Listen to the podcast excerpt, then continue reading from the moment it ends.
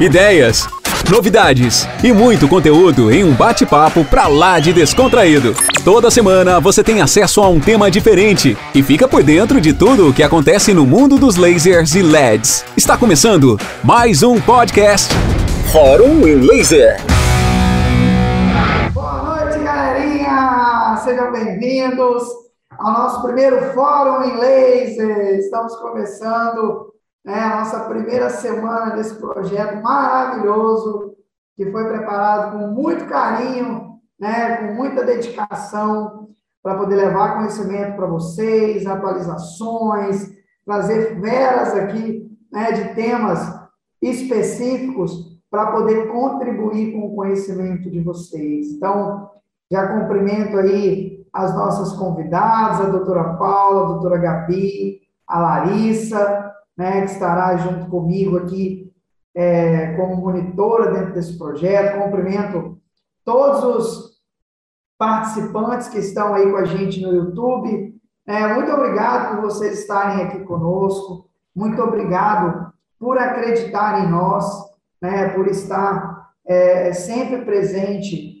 é, participando aqui dos nossos projetos, né, por esse motivo que nós é, nos dedicamos, né, todos os dias, que nós é, nos entregamos é, de verdade para poder criar meios, né, favoráveis para o conhecimento de vocês, para poder favorecer é, o aprendizado, né, para que vocês possam, né, se sentir seguros, né, frente às situações do dia a dia do trabalho, da rotina assistencial, né, com os pacientes de vocês, com os colegas, com os desafios, e aí vai, né? Então, muito legal poder estar aqui hoje, né, iniciando esse projeto. Estou muito feliz, muito feliz mesmo, né? É um projeto que a gente teve aí meses de planejamento, né, antes de estar aqui pela primeira vez, né, de ter iniciado no dia três, segunda-feira, né, com as primeiras atividades desse projeto. Foram muitos e muitos dias de planejamento. Então, eu fico muito feliz mesmo de estar hoje aqui, né, tendo esse dia de glória, né? Geralmente a gente trabalha aí dias, meses, até anos para ter um dia de glória. E aqui estamos, nosso dia de glória, né? Começando o Fórum InLaser, né, que foi feito para você que está aqui conosco no canal do YouTube, né? O canal da InLaser, já vai deixando aí o seu like para a nossa live, né? Se inscreva aí no nosso canal, não esqueça, né? Ative o sininho da notificação para vocês sempre receberem em primeira mão as novidades. Nos siga também nas redes sociais, né? Quem ainda não nos segue, arroba InLaser Cursos, para vocês poderem também participar aí de tudo que a gente divide com vocês, projetos, cursos, eventos, né? Vocês estarão sempre sendo informados.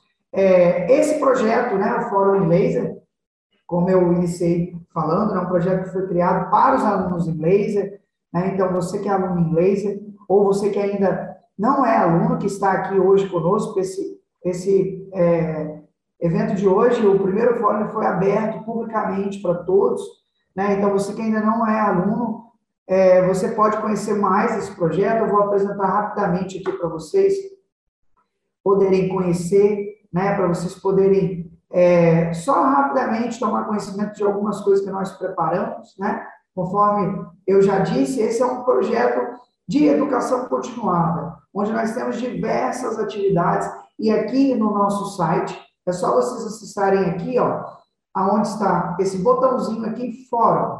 Você vai clicar e vai abrir essa página. Aqui você vai ter acesso a todas as informações do projeto, como que vai funcionar, como são os encontros ao vivo, quais são as atividades que você vai ter acesso dentro é, do grupo do Telegram, né, que é o grupo de suporte para dúvidas, perguntas, para as atividades. Né, e não é só isso, né? Então, tudo que você tem de dúvida, você vai tirar aqui, tá nessa página aqui no nosso site, e você pode acessar. Então, você tem o Telegram, que é um meio de comunicação com todos nós, onde você é, poderá é, fazer perguntas, participar de enquetes, sorteios, de eventos, poderá ter acesso aí a um monte de informação que é importante para você, né? E ali você vai ter todo esse suporte com a nossa equipe, né, com a nossa monitora, com a Larissa, com os professores especialistas que estão lá dentro, e lá você vai receber tudo isso. Tem todas as quartas-feiras, nós estaremos aqui no canal do YouTube, às dezenove horas e nove, recebendo sempre de dois a três convidados por semana para falar sobre um tema específico que foi o tema discutido durante toda aquela semana. Então, você estará aqui conosco, né, todas as quartas-feiras, basta você querer, né? E se ainda você não conseguir, sabia, Paula? A Gabi, eu acho que já sabe também. Se você ainda não conseguir participar aqui com a gente ao vivo, olha que bacana, é inédito isso aqui, ó. Eu nunca vi, se já existe, eu não sei, eu vou falar que para nós é inédito. Você pode baixar no seu celular o Spotify, que é uma plataforma de streaming, e lá você terá, né, em áudio o Fórum InLaser. Então, você vai baixar a sua plataforma de streaming, que é o Spotify, você vai na sua loja de aplicativos, baixa o aplicativo e você vai ter acesso a todos os fóruns, tá? Em forma de áudio. Então, você baixa o aplicativo, você vai ter dentro do aplicativo o Fórum InLaser em áudio. Então, tudo que aconteceu hoje aqui ao vivo, amanhã vai estar em áudio para vocês na plataforma Spotify, que é uma plataforma de streaming. Eu e Larissa somos os monitores, né, desse projeto. A Larissa estará com vocês rotineiramente, né, para poder tirar dúvidas, para poder conversar com vocês no grupo, para dar suporte ao que vocês precisarem. Caso vocês tenham mais dúvidas, aqui tem também o nosso F A Q, vocês poderão acessar. Aqui é só clicar no mais, que vai aparecer, né, todos os detalhes, vocês acessam. E ainda assim, se tiver mais alguma dúvida, vocês podem entrar em contato com a nossa equipe através do e-mail, né, desse formuláriozinho aqui, que é bem rápido, vocês vão preencher algumas informações, mandar a dúvida de vocês, ou através do nosso WhatsApp e do nosso zero oitocentos, tá? Então, vocês podem acessar e fazer contato conosco, tá bom? Então, sem mais delongas, né, para quem não me conhece, eu sou André Lopes, sou enfermeiro dermatológico e tenho o prazer de poder dividir aqui essa telinha, né, com muitos colegas que eu admiro muito, né, que são referências para mim, né, colegas que contribuem, né, de forma ímpar, né, sem é, barreira para o meu conhecimento, para o conhecimento dos colegas. Então, fico muito feliz mesmo de hoje estar aqui dividindo um projeto também com a Larissa, né, de estar iniciando esse primeiro encontro, esse primeiro fórum ao vivo aqui com a Larissa, né, que é prata da casa, né, então eu fico muito orgulhoso mesmo de estar, eu costumo dizer para ela, né, que eu estou ficando velho e eu estou passando o bastão, então o bastão, o bastão está passado ao vivo de maneira formalizada aqui, para que ela possa seguir nesse projeto lindo com vocês, durante doze meses, trezentos e sessenta e cinco dias do ano de dois mil e vinte e dois. Boa noite a todos, sejam muito bem-vindos ao Fórum. É um grande prazer estar aqui hoje, dividindo essa telinha com tantas pessoas importantes, esse projeto lindo que nós estamos iniciando hoje. Eu sou a enfermeira Larissa Lannes, sou responsável técnica pela InLaser Clínica, sou enfermeira dermatológica e também sou consultora em amamentação e cuidados no pós-parto.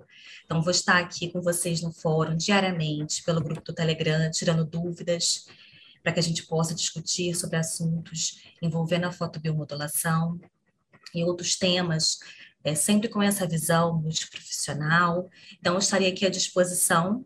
É, vamos iniciar, então, hoje, com a doutora Paula Freitas e Gabriela Alves, que vão explanar sobre um tema muito atual, muito importante, que são as lesões de pele e mucosas pós-Covid, que nós estamos aí vivenciando, né, de maneira cada vez mais frequente. Então, gostaria de dar a palavra a vocês. Sejam muito bem-vindas, boa noite. Boa noite, Paula. Boa noite, Gabi. É, o áudio não está conectado, Paulo. É só conectar aí. Agora foi. Fala aí. Ainda não, Paula. Você vai ter que botar um fone ou tirar o fone. Desconectar ele aí. Gabi, tá escutando? Enquanto a Paula vai se resolvendo lá com o fone dela. Boa noite. Pode, Conseguiu? Não sei. Vocês estão me ouvindo? Conseguiu. Ah, sim. Agora sim. Acho que era meu fone que estava com problema de conexão, porque estava tudo normal aqui, aparecendo verdinho, meu microfone estava ruim. Desculpa, gente. Já Agora a gente escuta bem, tá tudo já certo. Já comecei causando. É, queria agradecer o André, né, um querido parceiro de trabalho. É, e no trabalho também a gente vai entrelaçando é, a vida pessoal, as amizades, uhum. né? A gente passa mais tempo trabalhando é, do que com a nossa família. Essa é uma realidade hoje de quase todo brasileiro. Então, o André é um querido. Não conheço a Larissa ainda, mas vamos nos conhecer. Gabi também é uma fofa. É, está aqui hoje com vocês, né? Falei para o André, André, estou atendendo ainda, seis horas da tarde, estou na ponte, mas vai dar tempo.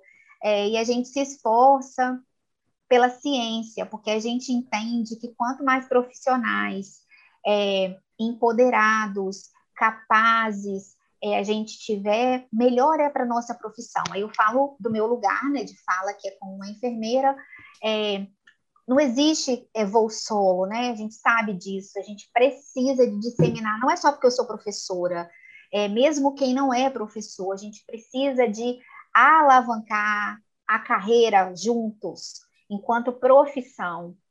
É importante isso, né, por questões governamentais, técnicas, éticas, e eu estou aqui hoje para tentar contribuir de alguma forma com a minha experiência e dialogar com os colegas sobre esse tema tão caro para nós, né?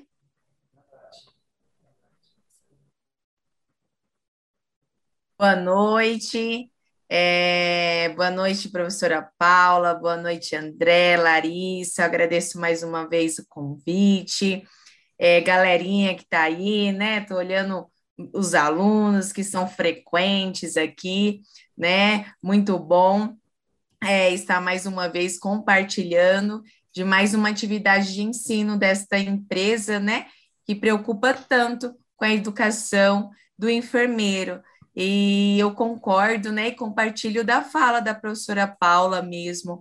É, o enfermeiro, ele por si só, ele já é um educador, né? Então, nós estamos aqui como educadores, né, professora Paula? Não só como professora, mas como enfermeiros que são educadores, né? Tem até um livro, né, que enfermeiros são educadores, né? Então, aqui nós vamos compartilhar, depois os alunos vão, né, alunos que são enfermeiros, vão poder discutir conosco, né? Que também é uma troca de experiência que a gente também aprende muito com a audiência, né? Que são vocês que estão aí conosco do outro lado da telinha, tá?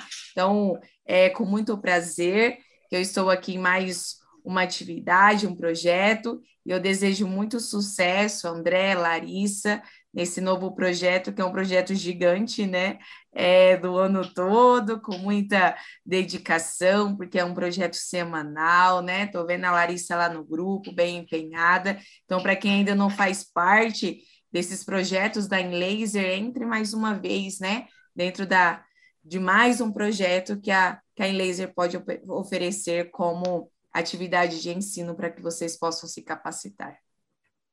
Maravilha, maravilha. E só para não perder o costume, né, quem está aí com a gente, já ao vivo no YouTube, já vai cutucando aí seus colegas, pega aí, manda um link para eles, manda o bannerzinho com o link e fala com eles que eles precisam estar aqui, porque hoje vai ser liberado para vocês informações que podem mudar a carreira de vocês, né, que pode ser um despertar, né? Todo aprendizado é útil em algum momento para alguma coisa, né? Como se diz, né, no jargão popular, né? Conhecimento não ocupa espaço. E hoje será mais um dia ímpar aqui na InLaser, dentro do nosso primeiro Fórum InLaser. Com certeza. Eu vou passar novamente a palavra para a Paula, para que a gente possa dar início, então, à noite de hoje. Paula, pode ficar à vontade. Gente, eu gosto de conversar, né? Conversar comigo mesma, eu vou projetar aqui, não gosto de falar que é aula, não, porque a gente está aqui no fórum, né? Para a gente é, discutir as práticas, os desafios, as oportunidades. É, então, como eu estava falando, né? Eu sou enfermeira especialista em enfermagem dermatológica, sou mestre e doutora em saúde coletiva, sou professora da Universidade Federal, é, na linha de atenção à saúde do adulto. Sou professora permanente do P P G E N S E, do Programa de Pós-Graduação é, em Enfermagem programa, o mestrado profissional de enfermagem da Universidade Federal, na linha de gestão do cuidado. É, inclusive, está com o edital aberto, tá? Nós temos um edital financiado do Conselho Federal de Enfermagem. Eu acho, salvo engano, são dez vagas. É, eu acho que daqui uns quinze dias fecha as, fecham as inscrições. Se alguém estiver ouvindo, tiver interesse é, de ser orientado por nós e desenvolver um produto, né? O mestrado profissional, ele tem essa finalidade de desenvolver produto tecnológico, É, para o serviço, voltado para quem é profissional de saúde, no caso do nosso mestrado, um mestrado profissional de enfermagem. Então, a pessoa tem que ter um, um vínculo profissional, que não necessariamente precisa ser um emprego, ela pode ter um consultório, mas ela precisa de ser um trabalhador. É diferente é, do mestrado acadêmico, tá? Então, é importante para vocês verem a diferença. Eu sou coordenadora é, de um projeto que o André também é parceiro, a InLaser é parceira, e o Nupen também é parceiro, que é de sistematização da assistência de enfermagem é, no tratamento e prevenção de lesão de pele, SAELP, o nome do projeto, e eu sou conselheira do COREN Espírito Santo, gestão dois mil e dezenove a dois mil e vinte, foi uma gestão atípica de dois anos, e agora uma gestão de três anos, de dois mil e vinte e um a dois mil e vinte e três. É, aqui estão os meus contatos, é, meu contato de e-mail, é, meu Instagram e meu Instagram também do projeto é, de sistematização da assistência de enfermagem. Hoje mesmo eu recebi uma aluna da pós-graduação, né, é, que também tem a chancela da InLaser, e eu recebi uma aluna para fazer atendimentos comigo. Eu sempre me coloco à disposição de colegas que queiram fazer atendimento. Atendo quinze horas, além de, da minha carga horária na universidade, eu atendo quinze horas semanais pelo projeto é, em duas unidades de saúde da Prefeitura Municipal de Vitória. E eu recebo colegas é, que querem pegar a mão de atendimento. Então, hoje, o, nossa conversa é sobre lesão de pele e mucosa no contexto da pandemia. O que, que aconteceu, né, com... há dois anos atrás, o que, que mudou no nosso cenário de trabalho? É, parece, parece um tsunami, né? Muitos problemas que já existiam agora são muito macro é, e são assustadores, mas também podem ser uma oportunidade profissional importante é, para enfermeiros, médicos e outros profissionais de saúde.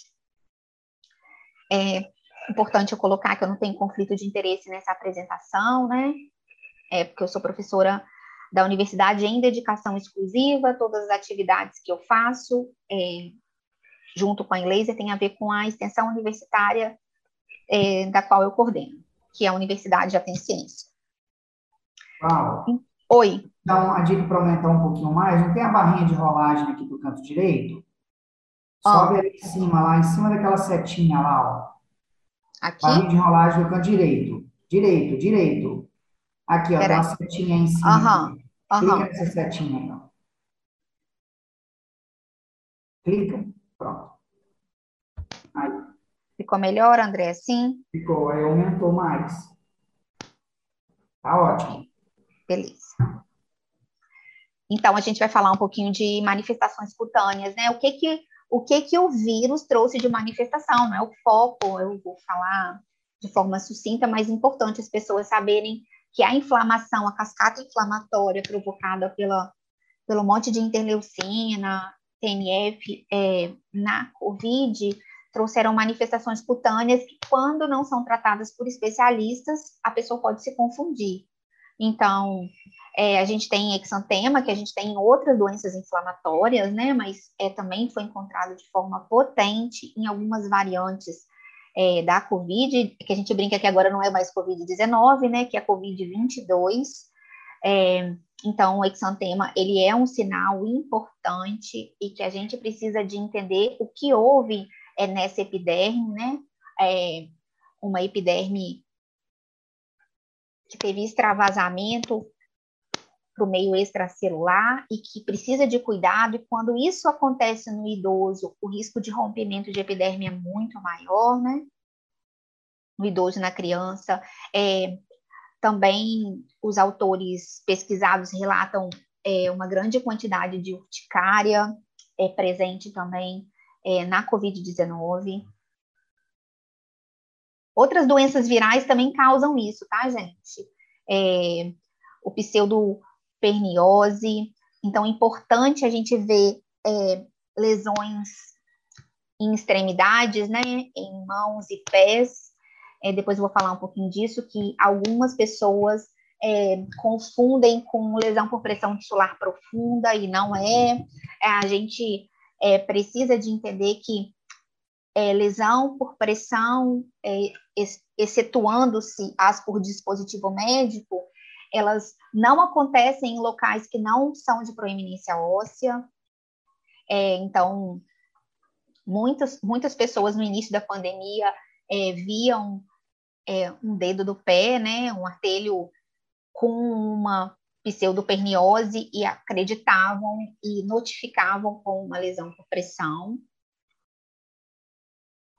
É, coloquei também aqui que a N P I A P trouxe para a gente, né, é, as alterações nos pés, né, que é a inflamação, a cascata inflamatória do paciente com Covid, se ele tiver outra comorbidade associada, como diabetes, por exemplo, é, diminui muito a irrigação tecidual, como acontece na sepse também, né? Quem já trabalhou em terapia intensiva sabe que é, como ficam é, as periferias dos pacientes com sepse. E pensando na Covid grave, que, é, que o paciente desenvolve síndrome respiratória aguda grave, pensando nos desdobramentos de uma Covid, enquanto doença viral inflamatória importante, há uma permeabilidade dos vasos do corpo inteiro, com grande quantidade de edema e irrigação sanguínea diminuída. E pensando que é, a pessoa com diabetes mellitus também tinha maior risco de desenvolver formas graves, a gente viu muitas alterações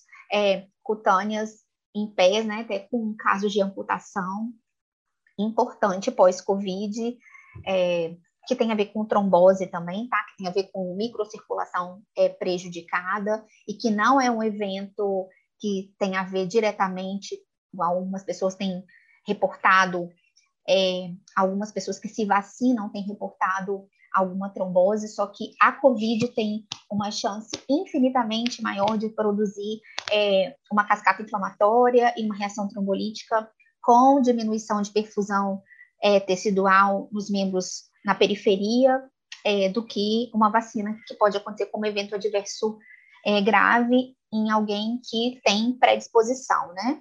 Inclusive aconteceu comigo, mas é, eu consegui, foi resolvido, não precisei nem de U T I, monitorado. Então, a gente também tem, os autores também demonstram o livido reticular ou necrose, que muitas pessoas confundiam com dermatite associada à incontinência, com lesão por pressão, é, com D A I, eu já falei. Então, assim, é, não é, é uma reação inflamatória causada pela Covid na pele. A gente tem que entender que a pele, né, é nosso maior órgão, e ela reveste também os, te- os outros tecidos, além do que a gente está vendo, reveste os órgãos. É, então, se você tem uma inflamação difusa, é, uma, uma inflamação grave, uma cascata inflamatória, isso vai reverberar na pele também. É, eu falo sempre isso com os pacientes, com as pessoas que têm diabetes, quando tem, evoluem para amputação, que é o, onde eu, o cenário que eu trabalho muito hoje, né? E eu tento explicar para aquelas pessoas que aquilo que ela está vendo no pé dela também está acontecendo nos rins, também está acontecendo na retina, todos os tendões, nervos, é, musculatura, todos os órgãos da pessoa estão sofrendo, ela está vendo aquilo ali, mas existe um sofrimento.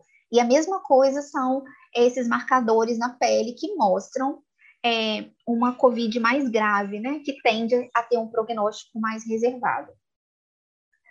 É, úlceras púrpuras, e aí a gente precisa de falar que é, isso gerou, tem autores, a N P I A P tem discutido muito isso, né, que é um painel internacional que discute é, lesão por pressão, que houve muita confusão no início da pandemia, o que, que era úlcera, úlcera púrpura, e o que, que era lesão por pressão. A gente precisa de entender, precisa de, de falar isso todos os dias para a gente, quando a gente estiver examinando um paciente, que lesão por pressão excetuando-se as lesões relacionadas a dispositivo médico, só ocorrem em proeminências ósseas. Então, é importante é, ver que a área anatômica da úlcera púrpura ela é diferente, por, mesmo que ela aconteça na região glútea, na região sacral, ela não acontece nas áreas isquiais, pontinha do sacro, trocantérica. A úlcera púrpura não acontece nesses lugares. Isso é, gerou muita confusão, muita falsa notificação. E aí a gente também pode discutir sobre é, skin failure, porque, na verdade, o paciente grave, é, o paciente com COVID de forma grave, ele, do mesmo jeito que tem uma falência renal, falência hepática, ele também tem uma falência da pele. É, e tem sido discutido no mundo todo se essas lesões são, no caso de lesão por pressão, tá? Se são lesões por pressão evitáveis ou inevitáveis. É, e a gente tem que tomar muito cuidado, né? Porque se for falência da pele, então é lesão por pressão inevitável. E aí muita gente é, no Brasil e no mundo ficou retirando esses dados dos indicadores de lesão por pressão. É, essa não é a melhor forma de trabalhar com um dado novo que a gente conhece pouco, difícil de ser mensurado, é bem difícil a gente falar na vida real, no cotidiano profissional de enfermeiros intensivistas, o que é evitável, o que é inevitável, e a gente sofre proteção do gestor para ter indicadores bonitos. Então, para a gente pensar que também é um desafio. Aí agora eu vou falar um pouquinho, então eu falei um pouquinho das manifestações cutâneas é, de forma bem básica, tá, gente? É, e agora falando de lesão por pressão e COVID, que eu comecei a adentrar quando eu falei das lesões púrpuras, é... A gente tem fatores intrínsecos relacionados a todo o processo inflamatório desse paciente e tem é, fatores intrínsecos como obesidade, como diabetes, como um potente fator de risco. E a gente tem fatores extrínsecos, como a posição prona, que era é pouco utilizada no Brasil e no mundo de forma geral, ela era reservada para algumas situações. É... a sobrecarga profissional, todo esse contexto intrínseco e extrínseco fizeram é, a lesão por pressão ganhar uma magnitude que a gente no Brasil não consegue é, mensurar porque a gente subnotifica esse evento adverso em saúde, né? É, o último relatório da Anvisa é vergonhoso, ele mostra alguma coisa, sei lá, nem lembro mais de cabeça, sempre falo isso para os alunos, mas mostra alguma coisa de três mil e poucas lesões por pressão no Brasil inteiro. Faz-me rir, né? Isso deve é, acontecer em uma instituição de grande porte no Brasil. Depende do olhar do examinador, o que, que ele considera lesão por pressão, se ele considera uma cratera ou se a marca de um dispositivo médico sobre a pele de alguém, ele considera é, lesão por pressão. Então, as instituições brasileiras ainda têm um olhar pouco rebuscado por ausência de profissional. No manual de dois mil e dezessete da Anvisa, de prevenção de infecção, salvo engano, de, do sítio cirúrgico, acho que é o manual zero quatro da Anvisa. É, eles falam, por exemplo, que quem tem que fazer um curativo de pós-operatório imediato é um médico ou um enfermeiro especialista, está escrito lá no guideline deles. Mas a gente ainda não tem enfermeiros especialistas em enfermagem dermatológica ou estomoterapeutas é, no Brasil, como é uma recomendação internacional. É, que sejam exclusivos para X, X leitos. Ah, cada, cada cento e cinquenta leitos hospitalares precisa de ter um enfermeiro especialista. Então, como a gente não tem isso, né, as comissões de pele é, nos hospitais brasileiros, elas são formadas com hora extra, por afinidade com o tema. No hospital universitário é, do meu estado, é, a gente tem vários enfermeiros é, especialistas em enfermagem dermatológica, vários estomoterapeutas, mas nenhum exercendo é, sua atividade.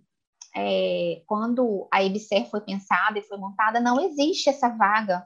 Eu não sei se isso é no Brasil inteiro, mas aqui no Espírito Santo a gente tem um hospital enorme, com super complexidade, porque é de referência para várias coisas, e a gente não tem um expert em prevenção de lesão por pressão para tocar a comissão de pele, monitorar indicadores com qualidade, pensar em educação e serviço de forma potente. Então, é, todos esses problemas que a gente tinha, eles estouraram durante a pandemia, com sobrecarga de trabalho, uma doença que a gente tinha que posicionar o paciente de uma forma que a gente não sabia, não tinha estrutura. Então, é, agora a gente está colhendo é, as sequelas. É, eu atendo, como eu falei para vocês, quinze horas semanais, e eu atendo as sequelas do, do descuidado, vou falar assim, do descuidado é, com as pessoas durante a pandemia. Tem lesões por pressão é, que foram mal manejadas durante... Lesão por pressão tudo tissular profunda que esses pacientes desenvolvem por inflamação, né? Que é o pior prognóstico, mais reservado. É, e a gente agora, pacientes que já têm uma saúde muito deteriorada, e o médico não quer, cirurgião plástico não quer fazer retalho, de, difícil fechamento por causa de manejo de umidade. Então, a gente vive é, um cuidado de alto custo por falta de, desse profissional qualificado lá na ponta, no serviço, que a gente já tinha esse problema que foi esfregado na nossa cara durante a pandemia. É, esse artigo aqui, eu sou autora dele, junto com a Aline Ramalho, com alguns alunos, é, ele está aguardando publicação. A gente fez uma revisão sobre lesão por pressão e COVID, e a gente fez um gráfico, né, um desenho gráfico, é, por que que esse paciente com forma grave de lesão por pressão, ele tem um risco exacerbado de desenvolver é, lesão por pressão, pensando que a disfunção principal dele é cardiopulmonar, diminui a oferta de oxigênio, ele tem acidose, acidose aumenta o risco de isquemia, que aumenta o risco de lesão por pressão. Pensando na COVID enquanto uma doença inflamatória, ele faz um monte de, uma cascata de citocinas, é, e com um risco muito grande de microtrombos, que diminui a circulação e aumenta o risco de lesão por pressão. E aí, colocando as questões é, que aumentam o risco já sabidamente na literatura, a literatura já fala, já tem evidência robusta, é, revisão sistemática com meta-análise, é, que internação em U T I, ventilação mecânica, instabilidade hemodinâmica, múltiplos dispositivos médicos, é, e posicionamento em posição prona, em mobilidade, aumentam é, os três principais fatores de lesão por pressão, que é a pressão, a fricção, o cisalhamento. A umidade aqui, ela entra como um, um plus, né? É, a literatura também fala que é, aumenta em seis vezes a chance de uma pessoa ter lesão por pressão se o ambiente está úmido. Então, tem uma deformação tecidual importante e também risco de lesão por pressão. Então, assim, a gente fica pensando que é praticamente impossível um doente grave é, de COVID, contando os fatores intrínsecos e extrínsecos que eu mencionei no slide anterior, não desenvolver uma lesão grave, uma lesão por pressão grave, né? O que que a gente foi vendo, né, durante a pandemia? Lesões por pressão diferentes. É, tissulares profundas, em sua maioria, mais baixas, é, bem mais baixas que as anteriores, por alguns motivos. É, a gente acredita, isso é algumas coisas que a gente acredita, não tem estudo falando por que elas são assim ainda, é, que as instituições que utilizam curativo multicamadas com borda de silicone, né, que tem evidência, que é padrão ouro para prevenção de lesão por pressão, claro que não é padrão ouro sozinho, é padrão ouro junto com um bundle de prevenção de lesão por pressão. É, a parte que, às vezes, a, a, o trabalhador em saúde, o técnico de enfermagem, o enfermeiro, às vezes ele cola é, esse adesivo, né, esse curativo, essa cobertura, um pouco mais acima do que ele precisa de colar, por causa de questão de fezes, de, de, de fluidos corporais, porque ele precisa de fazer esse curativo durar os tais sete dias que o fabricante diz que ele dura, e porque senão o plano de saúde, por exemplo, não paga. Isso é um problema, né? A gente sabe que ele cola mais alto e acaba não fazendo. A gente brinca que tem alguns que estão colados lá nas costas. É, e também é, toda a mobilização. Então, a gente percebeu é, uma lesão por pressão mais baixa e mais isquêmica com, com aspecto é, de lesão por pressão muscular profunda, que são as lesões que depois que elas demarcam, né? Tem toda uma fisiopatologia delas, depois que elas demarcam, elas provavelmente estadiam em estágio quatro. porque lesão por pressão tisular profunda é, e lesão por pressão não classificável são classificações provisórias, né, da lesão por pressão, depois que ela demarca que você vai realmente classificar. Então, a gente também percebeu nesse cenário lesões por pressão muito mais graves, é, instituições de padrão ouro no Brasil que não tinham é, muita lesão por pressão.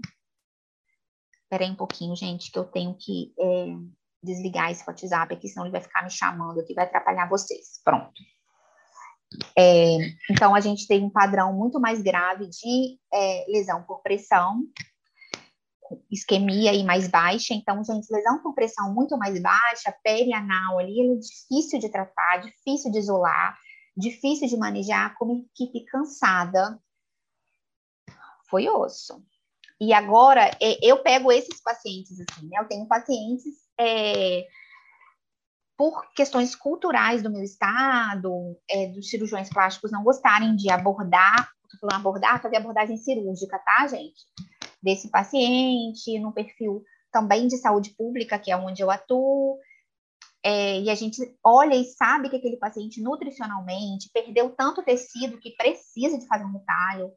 É, então, pacientes que estão tratando lesão por pressão há ano, é, fazendo hiperbárica, laser terapia, é, e todas as, a conta da lesão, a conta da COVID, né? Quem atende paciente com sequela grave, como eu atendo, é triste. É, são pacientes que têm sequelas pulmonares e têm sequelas na pele. Eu não falei também, não mostrei foto dos anais de dermato, é, mas também alterações de unhas, pacientes, tem alguns pacientes que é, nunca mais é, tiveram crescimento de é, leito ungueal depois é, da COVID, tamanho de desnutrição e todo o processo inflamatório que sofreram, né? É, a gente também teve um boom de dispositivo médico no Brasil e a gente faz gambiarra. No Brasil a gente faz gambiarra, porque o ideal é sempre que a gente use um dispositivo médico, a indústria ou a própria enfermagem empreendedora precisa de vir junto com a proteção para aquele tipo de dispositivo. É, como às vezes a gente não tem acesso, poucas vezes não existe no mercado, às vezes a gente não tem acesso a um protetor específico para aquele dispositivo médico. A gente às vezes improvisa é, alguns protetores é, que não tem evidência na literatura e que podem causar uma lesão ainda maior. A gente teve um aumento é, de uso de ECMO, é, aumento de hemodiálise, aumento de quantidade de catéter e infusão dos pacientes, com uma enfermagem cansada e sobrecarregada, com pouco acesso a protetores de dispositivos médicos, né? Em alguns hospitais, alguns cenários, as pessoas nem acham que isso é lesão por pressão ainda. Elas ainda continuam achando que só existe lesão por pressão em proeminência óssea, e aí o cenário estava feito, né? É, eu tive um amigo que ficou muito tempo na U T I, uma pessoa jovem, a gente achou que ele ia morrer, é, num hospital de ponta. E eu quis entrar para fazer laser, né, enfim. E quando ele teve alta, eu conversei com a gestora da área, ela falou que não tinha nenhuma lesão por pressão. E aí eu fui na casa dele é, é, para examinar, né, fiz um exame físico completo de couro cabeludo, é, olhamos pênis, bolsa escrotal, ele tinha sete lesões por pressão. É, a gente precisa de procurar o problema, né? Porque se as pessoas... Ele realmente não tinha uma cratera na sacro, mas ele tinha sete lesões por pressão.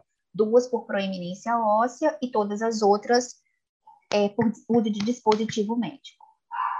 E algumas é, muito... com prognóstico bem reservado, né? Outra mudança, hein? Outra mudança importante é a questão é, da lesão prona, que a gente pronava pouco, e a gente começou a pronar sem a estrutura adequada para pronação. Então, a gente tem é, instituições fora do país, com cama que gira e prona, né, gente? E a gente tem o nosso país, que nos melhores centros é, a gente tinha essa foto que eu estou mostrando aqui, em outros nem isso, tá? É, nos melhores centros a gente tinha é, curativo multicamadas com borda de silicone em, vários, é, em várias regiões do corpo, como a N P I A P é, orienta, né? A N P I A P se manifestou logo no início da pandemia é, com um manual orientativo de onde a gente tinha que colar é, curativo multicamadas com borda de silicone para a gente prevenir lesão por pressão relacionada à prona. É, e a gente teve lesões por pressão inframamária horríveis, horríveis, assim, que depois tiveram que ser abordadas cirurgicamente. Então, aqui eu falei que a N P I A P é, se manifestou, foi o primeiro órgão internacional a se manifestar. É, em seguida, a gente teve uma recomendação da Pupro também, é, recomendando como fazer é, pronação, quantos profissionais a gente precisa para fazer pronação, É, sobre a importância de usar, principalmente porque esse paciente fica pronado por uma quantidade alta de horas, a importância de usar curativo multicamadas com borda de silicone. É, eu e a Aline Ramalho, professor Juliano e a professora Paula da U S P, é, também fizemos uma reflexão é, sobre as recomendações, né, de prevenção de lesão por pressão durante a pandemia, publicada na Revista Estima. Aí depois foi pipocando, né, gente? É, muita orientação para o paciente prona já em português, com checklist, que foi muito importante.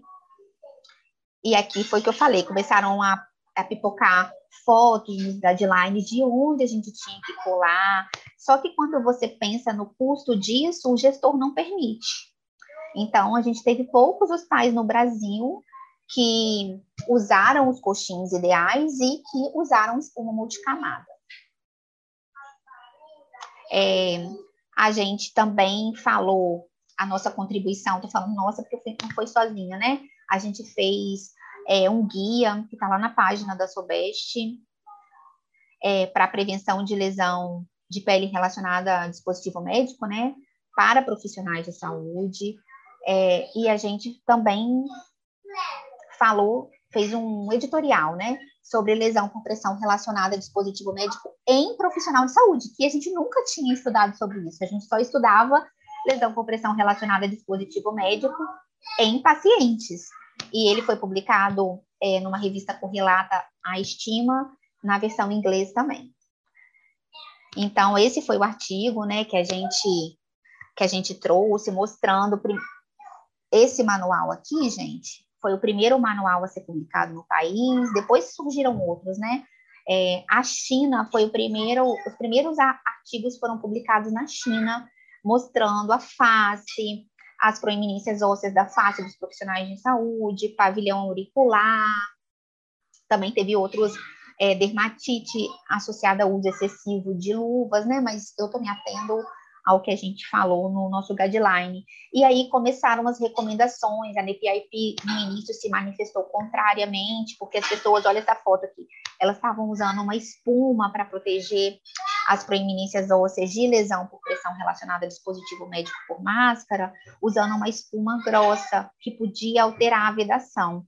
E aí a N P I A P se manifestou, falando que precisava de ser uma interface fina, né, ou uma placa de hidrocoloide extra fina, ou uma fita de silicone, mas as espumas, elas tinham mais risco, tinha que fazer teste de vedação, as empresas de máscara três M se manifestou nos Estados Unidos, no C D C, é, só que a gente sabe que se você realmente usar o, o dispositivo, o equipamento, de, o E P I de forma correta, É, se você não fica tirando toda hora, você precisa de proteger sua pele, porque se você tem uma lesão, você vai parar de usar, ou vai ser afastado do trabalho. Então, foi um problema novo que a gente enfrentou. E aqui eu coloquei alguns artigos. É, a China fez um estudo multicêntrico mostrando quem teve, é, onde eram essas lesões, é, lesão com pressão estágio um e dois, é, na ponte do nariz, bochechas, orelhas e testa. Eles fizeram um estudo de prevalência, tá? Muito legal, é, falando que os fatores de risco são suor, ser homem, porque na China é, ah, os profissionais de saúde são mais do sexo masculino, uso de E P I e o tempo de uso também. Então, esse foi um artigo. Aí, essas são as fotos do artigo da China, mostrando como usar, e começaram a pipocar no mundo todo. A gente tem uma gama de artigos mostrando como usar é, os curativos protetores para que você realmente possa estar protegido, né? E fotos também de lesões por pressão é, que precisam até de outras abordagens. Esse artigo é muito legal, eles fizeram um mnemônico chamado HELP, que fala tudo o que você tem que fazer, é, desde hidratação da pele, é, revezamento de tipo de máscara, de proteção. É, eles fizeram um mnemônico bem legal, é, a gente está até traduzindo para prevenção de lesão por pressão relacionada a dispositivo médico em profissionais de saúde. Então, aqui mostrando mais uma, um artigo mostrando onde cola, como cola, e aqui eles usaram, ó, eles pegaram um curativo multicamadas com borda de silicone, nem sei se apareceu a marca, gente, mas eu peguei da revista, não foi intencional. É, e colocaram para mostrar para os profissionais de saúde como se protegerem, aqui mostrando eles depois É, que eles usaram os dispositivos de proteção, que eles não tiveram o rosto marcado, é, e aqui eles vão mostrando todos os detalhes de paramentação. Esse é um outro artigo que também mostra a mesma coisa, um artigo multicêntrico, que mostra, é, aqui fala das dermatites também, ou associadas ao uso excessivo de álcool, abrasivos e luvas com talco. E esse é um artigo brasileiro, né, na Revista Brasileira de Enfermagem, é um artigo robusto, se Deus quiser eu também vou publicar um agora. Esse é um artigo que é, faz um estudo, um caso-controle, né, um estudo controlado, é, a três M estava junto, e eles aplicaram creme-barreira. No final das contas, É, eles acham, não tiveram um bom resultado, né, gente? Também um estudo muito, eles quiseram fazer uma metodologia muito robusta, é, e eles acham que por causa do número pequeno é, de, de pessoas selecionadas, eles não conseguiram mostrar o resultado de usar creme e barreira, mas também a N P I A P se manifestou sobre isso, falando que a gente não devia usar hidratante, filtro solar, essas coisas no rosto, porque o vírus poderia é, aderir. Como a gente conhece pouco ainda é, do vírus, é, não era bom a gente fazer isso. Esse é um outro artigo que fala que a espuma, hidrocolóide extrafino é, podem ser eficazes na prevenção desse tipo de lesão por pressão, mas também, é, apesar de ser um estudo randomizado, número pequeno. Diante de tudo que eu falei, a gente tem lesão por pressão em pacientes, em proeminência óssea de magnitude e gravidade, a gente tem várias manifestações cutâneas, a gente tem lesão prona, que a gente desconhecia esse cenário, e a gente tem lesão por pressão relacionada a dispositivo médico em pacientes e em trabalhadores. É, pensando que isso é um grande problema, mas isso também reforça a, como nós somos importantes e também é, mostra para a gente que existe uma demanda, existe trabalho para a gente. É, talvez os gestores em saúde não saibam a falta que faz ter um expert é, no time dele para trabalhar essas questões. Então, os desafios para a prática, foi o que eu falei, a gente tem um monte de dispositivo médico, é, posicionamento prono, instabilidade hemodinâmica, e as pessoas com aquela desculpa não posso mudar de decúbito porque o paciente está grave, e a gente tem que fazer reposicionamentos pequenos e lentos, é isso que a literatura fala, né? É, o custo relacionado às coberturas preventivas, sobrecarga de equipe que eu falei, é, a gente tem pouco posicionador tipo Zoflow e outros, a gente tem pouquíssimas é, instituições que investem em posicionadores bons, porque eles são caros. É, os impactos que a gente tem agora, o que está acontecendo com a gente, com os pacientes, sem ser os internados por Covid, tá, gente? Com os outros pacientes. É, a saúde pública brasileira se voltou para a Covid, suspendeu é, tratamentos eletivos, e paciente com diabetes descompensada, hipertensão descompensada, as amputações subiram muito, né? Já tem é, relatórios prévios disso, é, infecções mal manejadas, enfim, a gente está vivendo agora a rebarba é, do que aconteceu é, em dois mil e vinte e dois mil e vinte e um, de mais uma demanda de trabalho para é, profissionais habilitados e capacitados. Então, a gente pode olhar as coisas como desafio, mas também a gente pode olhar é, como uma oportunidade de trabalho, de melhoria, de mostrar quem nós somos, de mostrar que pronar não é virar alguém de barriga para baixo. Existe ciência, existe técnica, que mudar de decúbito não é apenas virar alguém, que existe técnica, é muita ciência envolvida nisso, é, que escolher uma cobertura profilática também é ciência, e que quem faz esse trabalho são enfermeiros especialistas. É, a gente precisa de mostrar isso para os gestores. Aí eu falo enquanto conselheira de enfermagem que eu sou, a gente precisa de apertar a Anvisa para que a Anvisa, com o poder de polícia que ela tem, regulamente é, a necessidade de profissionais expert nos hospitais e serviços de saúde é, diante desse cenário que eu mostrei para vocês de tantos problemas de pele. É isso, gente. Desculpa de novo meu problema tecnológico. Espero que é, eu tenha trazido alguma novidade e eu estou à disposição. Muito obrigada, professora Paula, pela sua excelente palestra. É, eu gostaria também de dar uma contribuição, falando aqui mais da minha região. É, eu atendo aqui no interior do Rio de Janeiro, e quanto que é desafiador esses pacientes com Covid, né? Aqui a gente não tem a prevenção nos hospitais, é muito difícil. E quantos pacientes graves foram a óbito, com lesões gravíssimas, de grande extensão, enfim, toda essa cascata inflamatória, né, junto às coagulopatias, essa baixa perfusão tecidual, como que isso vem é, impactar, né, da pele desse paciente. Então, aqui no interior é, é bem desafiadora essa questão dos pacientes com Covid, com lesão por pressão. É um desafio até nos grandes centros. Sim. É, há poucos dias atrás, eu estou fazendo parte de uma pesquisa de, de M A S D, de lesões por umidade. Estava no hospital público A A de São Paulo. A gente vê também que os números deles também são desafiadores, né? Claro que quando a gente tem alguma estrutura, a gente tem, mas foi desafiador para todo mundo. Com certeza, é verdade. E até mesmo o perfil de pacientes, né? Aqui na InLaser nós tínhamos um perfil é, diferente de pacientes. Com o Covid, tudo mudou, né? O cenário mudou muito. É, eu não atendia paciente jovem andando com lesão, sim, por pressão, pois é, como eu atendo hoje. Eu atendia idosos, desnutridos, com sonda nasoenteral. É,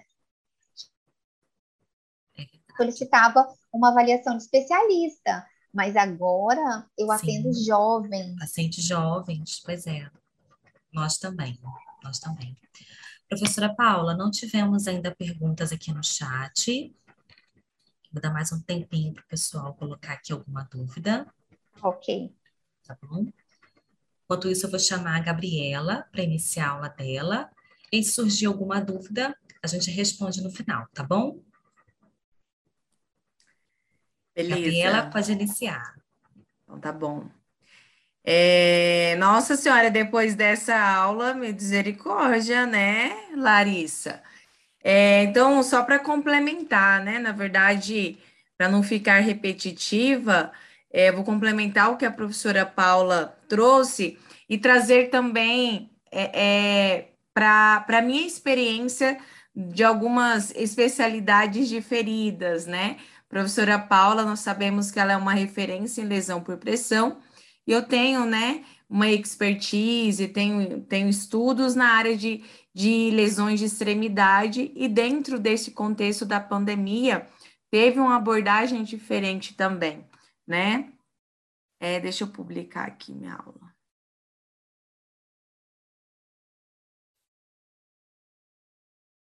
Enquanto a professora estava falando, eu estava tirando o que a gente tinha compartilhado igual. É, Larissa, tá passando, querida? Ainda não. Já compartilhou em tela cheia? Já compartilhei, tá passando. Não, aqui ainda não. Então, eu acho que deve ser alguma coisa do, por, do Zoom. Será do que Zoom. Você... Aham. Não foi? Ainda não. E tá passando, tá igual o da prof. Vamos tentar mais uma vez. Tá, eu vou fazer o seguinte, vou fazer assim, para ver se vai, peraí. Agora, Agora foi? Agora foi. Tá. Quando isso acontecer, tem que colocar, compartilhar a tela tudo, para vocês olharem tudo ao mesmo tempo, e não só o slide. É... Então, beleza. Então, para quem não me conhece... Né, eu sou, eu sou Gabriela, sou enfermeira, sou especialista em enfermagem dermatológica, é, sou mestre em enfermagem e dentro da minha é, é, pós-graduação, stricto sensu, eu estudei, né, tecnologias e avaliação do cuidado à pessoa com úlcera de perna, com ênfase em, é, de, em etiologia venosa. E atualmente eu sou doutoranda em saúde pela Federal do Mato Grosso do Sul, e dentro deste universo da dermatologia, né, tenho experiência em laser terapia, especificamente em lesões é, complexas, principalmente de etiologia de extremidade inferiores, tá bom? Então, é, trazendo só, né, para complementar o que a professora Paula trouxe, né, dentro desse contexto da pandemia, eu analisei com uma proposta é, um pouco diferente, pensando nas lesões de pele e mucosa pós-Covid, né? Não só dentro do, do, do, do panorama, dentro do nosso contexto, durante a pessoa com a doença, né? Mas o que pode acontecer depois da doença. Então, nós sabemos... É, que são várias lesões de pele, né? Quando nós falamos lesões de pele, ela pode ser desde uma ulceração, como qualquer outra lesão elementar. Então, quando a gente fala de urticária, quando nós falamos de uma, de uma mácula, né? Como nós falamos de um exantema, são lesões elementares que podem ser presentes em várias lesões de pele, tá? Então, é, o paciente com, com, com a doença em si, né, pode apresentar urticária, como a professora é, trouxe, é, o livedo, né, que parece essa lesão aqui, rendilhado, né, deixa eu colocar a minha ponteira aqui, que é essa aqui, né, um rendilhado, que muitas vezes pode ser confundida, como ela disse, com a dermatite associada à incontinência, porque pode estar em várias regiões do corpo, inclusive, né, né, próxima ali das nádegas, mas pode estar em, em pernas também, braços, é, é, abdômen, né, exantema, né, que pode ser confundido É, com outras lesões, até mesmo a lesão por pressão é, de estágio um, né? E essas lesões com uma coloração mais arroxeada, que a gente fala de uma coloração mais cianótica, que dependendo da região pode ser confundida com a lesão tissular profunda, né? É, essas lesões bolhosas também, né? Que muitas vezes são, são encontradas em extremidades inferiores. Quando o paciente ele está com COVID, com COVID, ele pode apresentar, mas ele pode apresentar depois. E eu, né, como minha experiência dentro da, da, da abordagem ao paciente com extremidade inferior, muitas vezes eu tenho atendido pacientes com depois, depois que ele curou da doença, ele vai para casa depois de quinze, vinte, até quarenta dias, é, sou contactada porque o paciente começou a apresentar essas lesões bolhosas, lesões com essa coloração mais cianótica, né? Por quê? Porque é, essa doença, né, nós sabemos que ela tem uma atividade totalmente descontrolada das citocinas pró-inflamatórias, né, e causa toda uma alteração vascular também, né? É, e essa alteração vascular pode dar uma, uma microvasculopatia, né? Então, não só a infecção, ela pode levar um, alguma alteração e levar à formação de uma trombose, né? Então, é aquela atividade da inflamação, leva a toda uma cascata da, da, da, da, da coagulação e pode ter alguns fenômenos, né? Entre eles, toda uma alteração ali é, intravascular, né? Formação de alguns, de alguns trombos, que por isso que a gente pode encontrar isso. Então, eu até falo que talvez a gente não vai encontrar assim daqui cinco, seis meses. Às vezes a gente vai encontrar lesões daqui um, dois, três anos, e vão ser de jovens, né? Quando a professora falou, a professora Paula comentou, ah, eu tenho tratado é, pacientes jovens com lesão por pressão, e eu também, pacientes jovens com lesão de extremidade inferior. Porque geralmente as lesões de extremidade inferior também são relacionadas com doenças, né, de base, né, diabetes, doenças, né, é, é, é, obstrutivas, uh, periféricas, né, como a doença arterial, e é, de pessoas mais idosas, mas os jovens também estão apre- apresentando. Então, a, a, esse vírus, né, essa doença, ela causa toda uma alteração vascular que vai acarretar uma doença vascular, né? Então, e pode acontecer toda essa oclusão nesses microtom, é, é, micro, é, tromboses, né? Por isso que a gente tem encontrado esses pacientes com essas lesões, tá bom? Então, o que, que a gente tem que pensar? É, a professora explicou muito bem, né, que durante a, a internação, né, toda a precaução, para prevenção dessas lesões de pele e também de mucosa, né? Mas o pós, né? O, depois que o paciente também tem a doença, por ele ficar fragilizado, a própria pele, né? Ela já fica fragilizada, a, algumas, algumas lesões elas podem surgir com maior facilidade. Então, vou dar um exemplo. O paciente ele ainda tem que reabilitar. Às vezes ele não teve uma lesão, Ah, dentro da sua internação, mas ele tem que reabilitar, tem que fazer a fisioterapia, né? E são jovens, né? Vamos dizer que são ainda jovens, tem que fazer a fisioterapia, às vezes ele não está deambulando muito bem, então ele pode ter risco de queda, ele pode ainda ficar muito tempo deitado. Então, a prevenção dessas lesões também, né? Porque ele já tem uma fragilidade capilar, também tem que ser muito bem É, discutida isso lá na casa, né?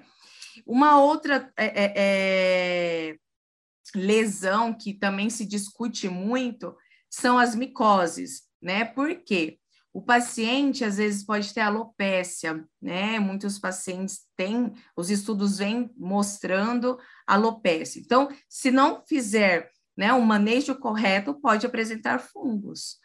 Tá? Então, e aí esses fungos vão ter, é, é, é, deixar a pele muito mais sujeita a romper, tá? Então, como eu falei, né? Então, só, não só dentro do ambiente, na, durante a doença, mas posterior a isso, né? Quando ele vai para casa também, né? No seu momento de reabilitação, né? Então, as lesões por pressão, ela vai ainda acompanhar, né? O paciente por um tempo, porque ele pode apresentar um risco maior, tá? As lesões por fricção, porque uma vez a pele, ela fica muito fragilizada, né? Nós sabemos que, ah, vocês viram, né, que os estudos mostram que o paciente pode ter um exantema, ele pode ter uma urticária, então ela pode romper com maior facilidade. Então, a, a lesão por fricção, ela pode também acontecer nesses pacientes, tá? E aqui são as lesões de extremidade inferior que eu comentei com vocês. Esse aqui é um paciente meu, né? Embora ele tenha uma doença crônica, diabetes, só que ele não, né? É, é sempre acompanhando é, com seu médico. Ele teve COVID, né? Fez todo o seu tratamento e na, na alta, né? Depois de quinze é, dias, ele começou a apresentar vermelhidão, né? Na, nos seus membros inferiores e pontos de necrose, né? Então, aqui, a, a unha, se vocês começaram a perceber também, né? Aquela unha mais grossa, claro que também é da doença é, crônica, né? Que é a diabetes.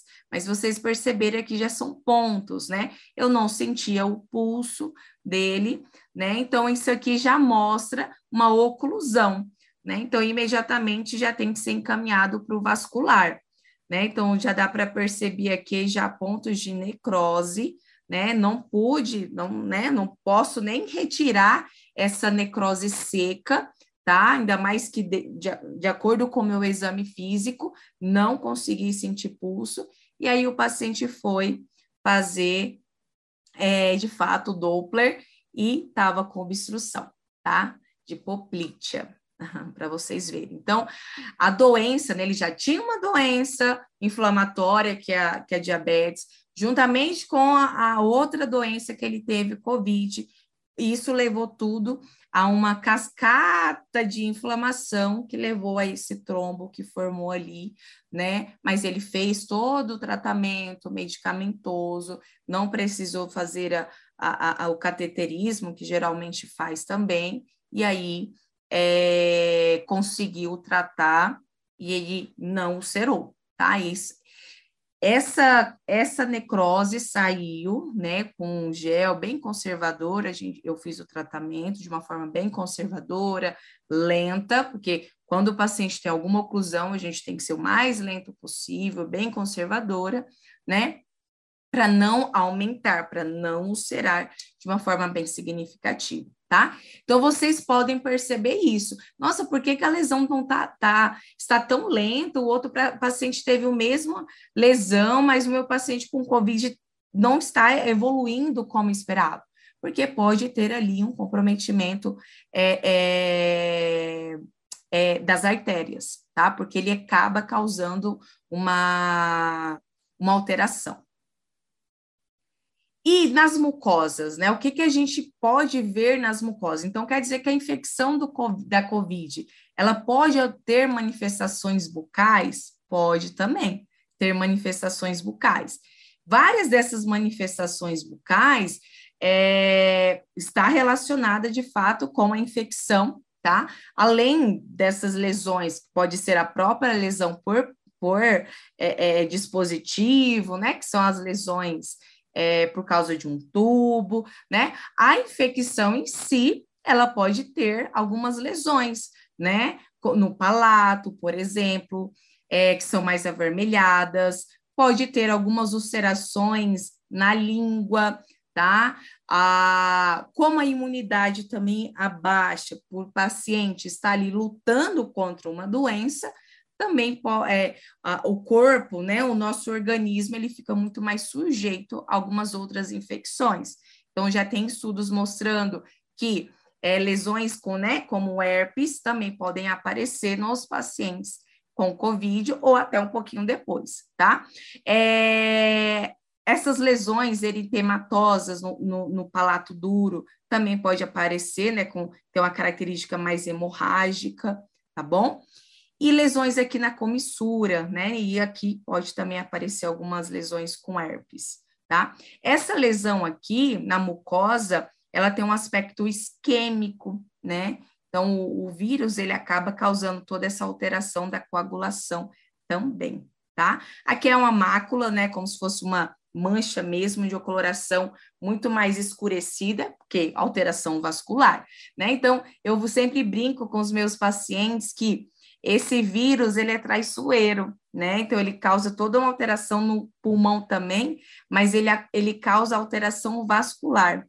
Então, no organismo como um todo, tá? Então, pode alterar na mucosa, pode alterar nos seus membros inferiores, e por isso que os pacientes, eles ficam muito mais sujeitos a desenvolver as lesões por pressão também, tá?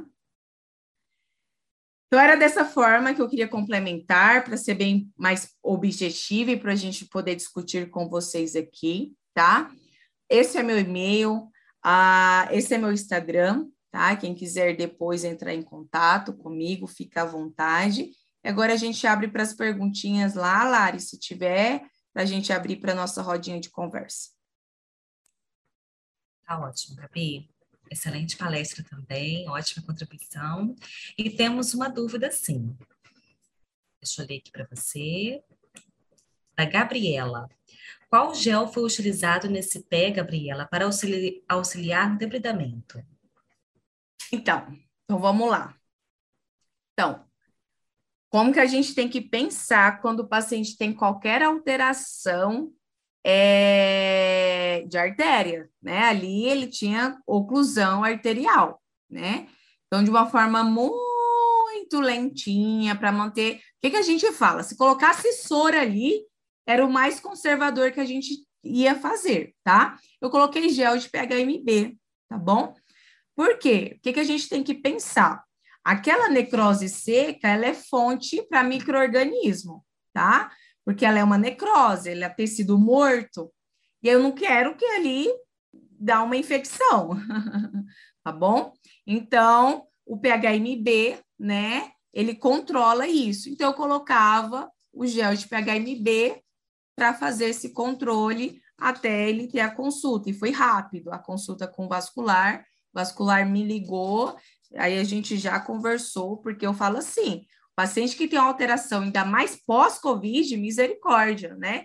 Eu queria conversar com a médica, a médica me ligou e falou sobre tudo isso, falei, então eu vou continuar até fazer o exame, né, novamente, ter toda a desobstrução, tá? Então foi o gel de P H M B, tá bom? Mas o meu foco não era desbridar, tá, meu povo? Meu foco era manter a ferida limpa, sem infecção.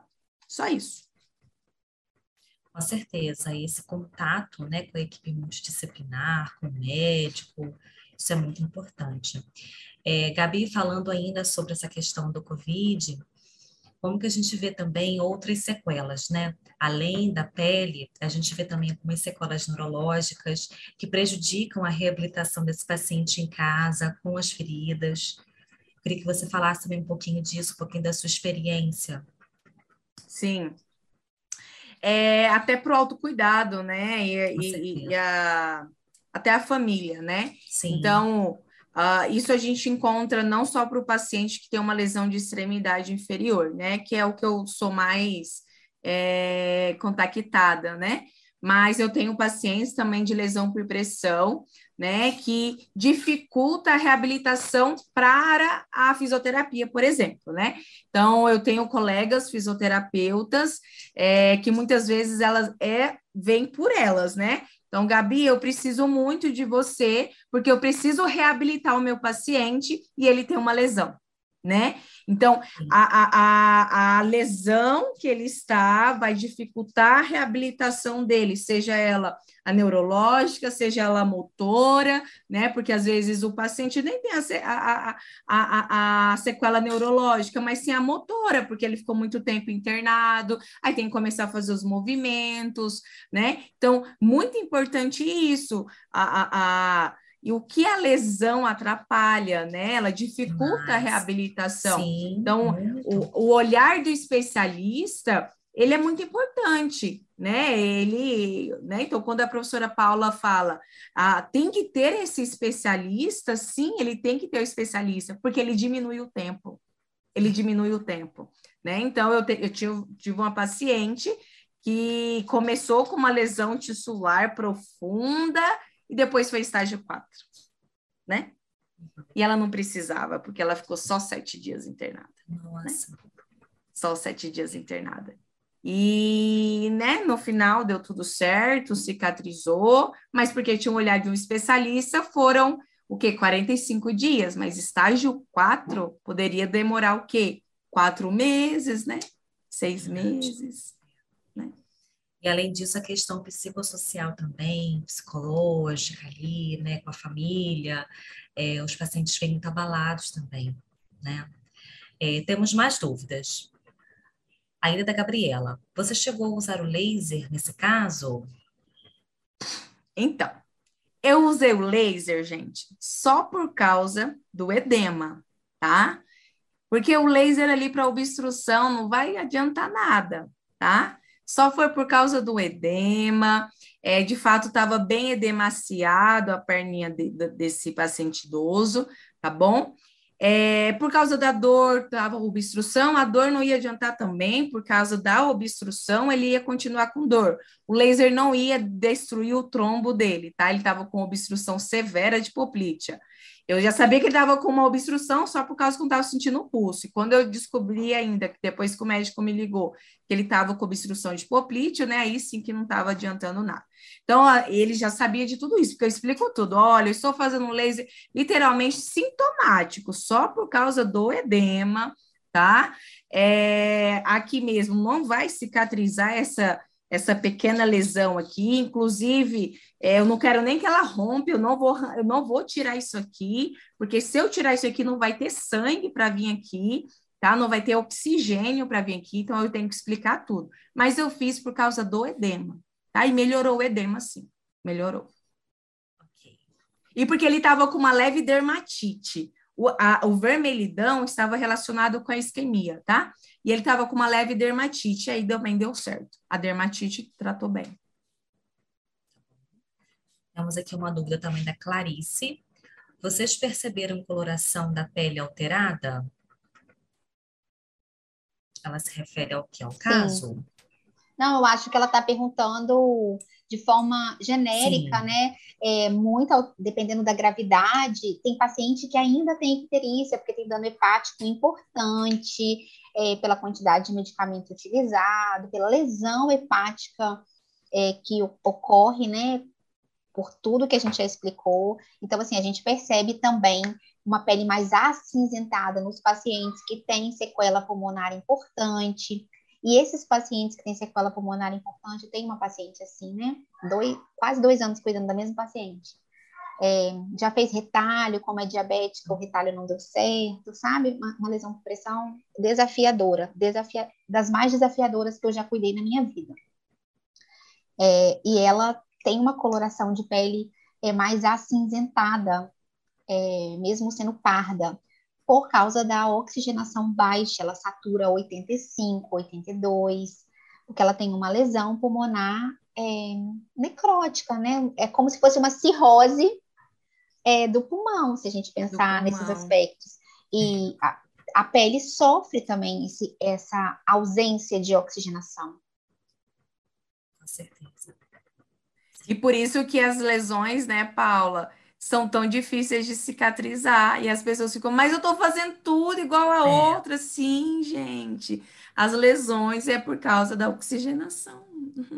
Às vezes uma lesão, uma úlcera venosa que eu conseguia cicatrizar, né, porque assim, na literatura fala seis meses com todo o bundle, né, correto, que a gente usa. A lesão com paciente com COVID, né, pós-COVID, nem precisa estar com a doença, né, até porque a gente não, o foco vai ser tratar o COVID e não só a úlcera. Só porque ele pegou COVID, teve a doença, demora mais ainda, né? Verdade. Temos mais uma dúvida da Giselma. Gabi, no caso, tu fizesse avaliação nos linfonodos ou aplicação pontual? Ativação, desculpa, ativação de linfonodos. Fiz não, gente. Fiz não. Fiz não. Ele não. Ele foi totalmente, ele era um paciente, ó, o primeiro momento, isso eu falo para os meus alunos todos, né, quem está na pós vai ter aula comigo em fevereiro, agora é sobre lesões de extremidade. E aí vocês aprendem também, tá? O paciente com COVID, a chance, quando você olhar um, uma lesão de perna no paciente que teve COVID, você já dá um frio na sua barriga, tá? Porque pode ser arterial, tá bom? Já dá um frio na barriga, porque pode ser arterial.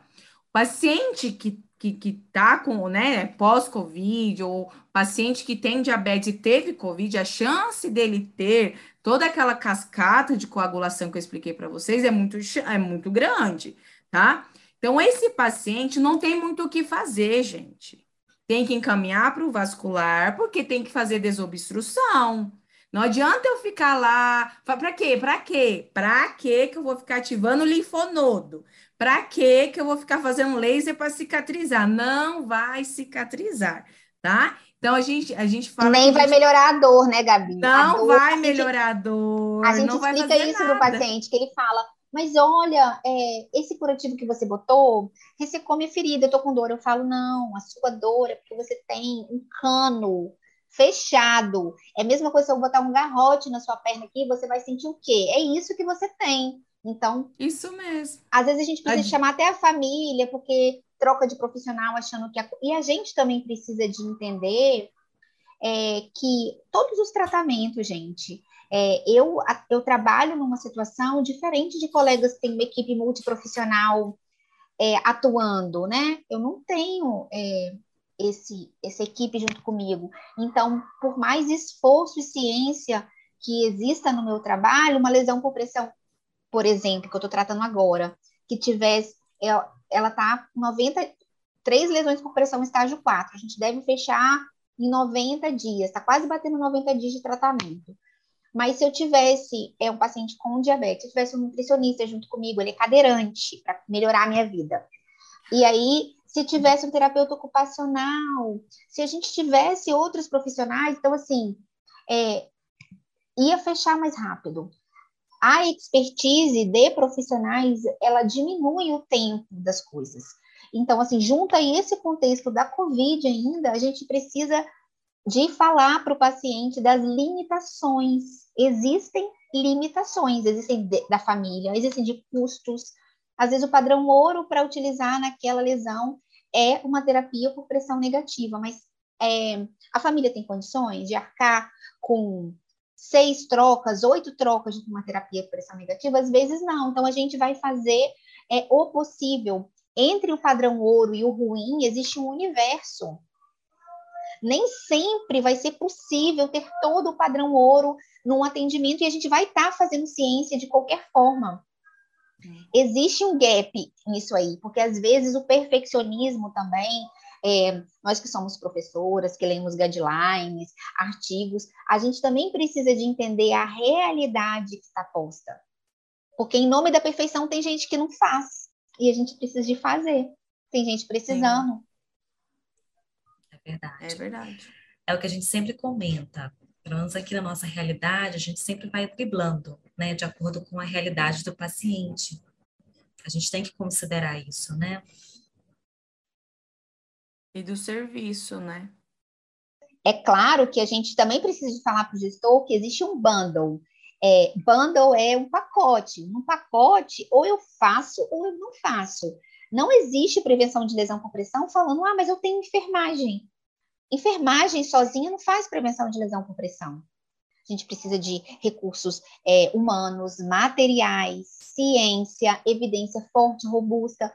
É, às vezes você não vai ter tudo e vai conseguir fazer um bom trabalho. Mas o gestor também precisa de entender em relação a algumas coisas, como, por exemplo, é, prevenção de lesão por pressão no paciente grave, que existe literatura robusta falando que a gente precisa aplicar todas as medidas, todas as medidas, o bundle, e mesmo assim existirão as lesões por pressão inevitáveis. Mas você não pode chamar de inevitável se você não tem o bundle. É verdade. Sim. Que foi o que aconteceu no Brasil, um monte de gente falou, não, não, mas esse paciente aí iria ter. Aí você pergunta, você tem curativo multicamadas com borda de silicone? Não, não tem. Você tem é, colchão viscoelástico ou pneumático com célula maior que dez centímetros? Não, não tem. É, você tem... Aí você vai fazendo as perguntas, a pessoa não tem nada. Então, era evitável, provavelmente. A instituição não investiu. Porque foi o que Sim. a Gabi falou. Como uma paciente com sete dias, eu tenho paciente com três, quatro dias de internação, não teve manejo de umidade algum. Então, assim, é, isso não é inevitável. Isso é totalmente evitável. Com ciência... Sim. e com trabalho. Então, assim, a gente viu, eu, eu não vi nos hospitais aqui em Vitória usando dispositivo para incontinência fecal nos pacientes com Covid, mas tinha que ter sido usado, gente. Se você pensar como você troca um paciente gravíssimo, não troca, né? Aí o fluido fica lá. É, e a gente tem, e se você pensar quanto custa é, um dispositivo é, de manejo de incontinência fecal, salvo engano, mil reais. O que é, o que é mil reais num contexto de saúde, são três equipos, são três equipos de bomba de fusão é mil reais. Eu fui auditora há muitos anos, eu conheço precificação de material, então assim, não é nada. Então é, falta também o especialista, não é só o dinheiro, porque o especialista mostra a necessidade, o especialista fala, olha, um curativo multicamadas com borra de silicone vai fazer esse paciente sair daqui mais rápido. Então o especialista mostra que mudar de decúbito não é virar alguém, que existe uma ciência, existe como fazer. Então, a gente precisa de fortalecer o papel do especialista em lesão de pele nos serviços de saúde. Sim, até, e até o, o pior desfecho, né, o óbito. Então, estava com um colega, né, ele não é da área da saúde, aí ele falou assim, chegou lá todo, você acredita, você acredita? que o meu, o, o, o fulano estava é, internado, tratou Covid, estava bom, e aí ele teve uma, uma, uma, uma escara, e aí ele teve uma infecção. Você acredita que ele morreu por causa da, daquela ferida? Acredito. Aí eu virei para ele e falei, ele morreu de sepsis. Ele, então, não sei, ele teve uma infecção generalizada, se assim, é, é sepsis. Então, ele não, ele não deveria nem ter morrido, não deveria nem ter tido a ferida, gente. Né? Verdade. E aí ele, teve, ele tratou da doença, que tinha ele mais risco de morrer por causa da doença, morreu por causa da, da lesão. Ele teve uma infecção. Como que uma lesão é, piora o quadro clínico do paciente, aumenta custo, né? Uma série de questões. Né? Então, o jeito que, que a gente trata a pele reais, no Brasil... Né? É, o jeito que a gente trata a pele, né? Eu, eu precisei de fazer um procedimento de hemodinâmica por causa dessa, é, dessa pequena... Eu tive uma microtrombose, porque eu sou muito branquinha é, na segunda vacina, na segunda dose. Mas eu já tive outra vez, então... Nem sei se tem a ver, é, não tem causalidade, né? Pode ter sido até Covid, que eu também tive, então a gente não sabe. E eu tive que, na hemodinâmica, fazer o procedimento. Eu sou uma pessoa conhecida, estava numa hemodinâmica de uma instituição reconhecida aqui na minha cidade, e a quantidade de esparadrapo e transpore que colocaram na minha perna, sério, é, a lesão que isso fez na minha virilha doeu muito mais do que eu, eu fiquei quinze dias toda colando, a calcinha colava na calça, daqui a pouco eu tava toda azul da calça, é, o incômodo, eu não conseguia tirar aquela cola, sendo que existe desse tamanho um cotonete com removedor de adesivo, e existe na indústria já o produto correto para quando você faz punção em hemodinâmica, para você fazer a compressão, o curativo próprio compressivo, que tem silicone, pouquíssimo adesivo. Aí eu fico pensando, será que é tão caro assim? Não, não é o preço, porque o introdutor é caríssimo, não é o preço, não tem um especialista ali para falar o quanto isso é importante, e enquanto isso pejora o serviço e também a qualidade de vida de alguém, porque se eu, que tenho quarenta anos, tenho uma pele forte, É, fiquei tão incomodada, um idoso de setenta, oitenta anos que faz o mesmo procedimento que eu fiz, ele tem o mesmo tratamento que eu tive. Vai romper a epiderme desse, desse idoso e vai ter os desdobramentos desse tratamento. O Paula, nós tivemos aqui na Glaser pacientes com quatorze lesões por pressão pós-Covid. É impossível, impossível você... ter uma expectativa de um bom prognóstico com um paciente desse. O paciente se recupera do Covid, mas vai a óbito por sepsis cutânea. Nós tivemos uns três casos de, de óbito por sepsis cutânea. Devido a isso, mas foi o que a, a Larissa falou é, no início, né, no intervalo aí da sua palestra. Né? É, o cenário com a pandemia, para os nossos O nosso perfil de paciente aqui, o público, né, que é assistido aqui pela InLaser, mudou completamente. Nós estamos agora com alguns casos é, de pacientes crônicos, lesões diabéticas, úlceras de etiologia vascular, que já eram pacientes, mas que, assim, após a pandemia, né, é difícil a gente identificar determinadas coisas, mas que mudaram completamente. Tem as questões financeiras, tem o abandono mesmo no serviço público, é, as unidades básicas de saúde do município que eu moro, que é, é acho que é a quarta, quinta melhor capital para se viver do país, de qualidade de vida, de, de P I B, I D H, sei lá, é, essas pessoas começaram a não ser atendidas, porque é, as unidades de saúde viraram P As para atender síndromes respiratórias, então não tinha mais profissional para atender esses pacientes que tinham atendimentos medianos, é, não eram atendidos por especialistas, mas tinham limpeza garantida, higiene garantida. Então, a gente teve piora nas lesões, é, porque algumas coisas fundamentais não, não aconteceram. Exatamente, exatamente. É, são N fatores, né? Quando a gente fala do interior, principalmente, a gente atende numa cidade de vinte e dois mil habitantes, onde a realidade é muito diferente. É, você entra dentro de uma unidade de terapia intensiva é, de um município, né, que não tem uma estrutura satisfatória, vivendo, enfrentando uma pandemia, é, uma equipe de saúde despreparada, né, não porque os profissionais querem, né, mas a situação causou isso. A condição sanitária que nós enfrentamos propiciou para que essas pessoas não tivessem no mínimo de tempo suficiente para uma capacitação, para se preparar para enfrentar uma, uma doença, um, um problema sanitário gravíssimo que foi o COVID. E aí nós começamos a perceber que as coisas aconteciam da seguinte forma: os pacientes, eles vinham de alta da U T I, leito a leito, para o nosso serviço. Então, eles saíam de dentro do, da U T I, do hospital do interior, e vinham para InLaser. E era assim, tinha casos que eram pacientes um do lado do outro. Eles tinham alta e vinham para InLaser. Tinham alta e vinham para InLaser. Por quê? É muita lesão. Eu estive com a Larissa recentemente, numa rádio, né, desse município, para a gente falar sobre isso, é, porque isso se torna um problema de saúde pública muito grave, né? Se já não era fácil, né? Já não tinham-se muitos recursos. É... Quando eu estava até brincando, né? brincando não, né? conversando com a Larissa, que ela falou, a gente, eu falei para a Larissa, é, a gente precisa fazer isso, a gente precisa fazer aquilo.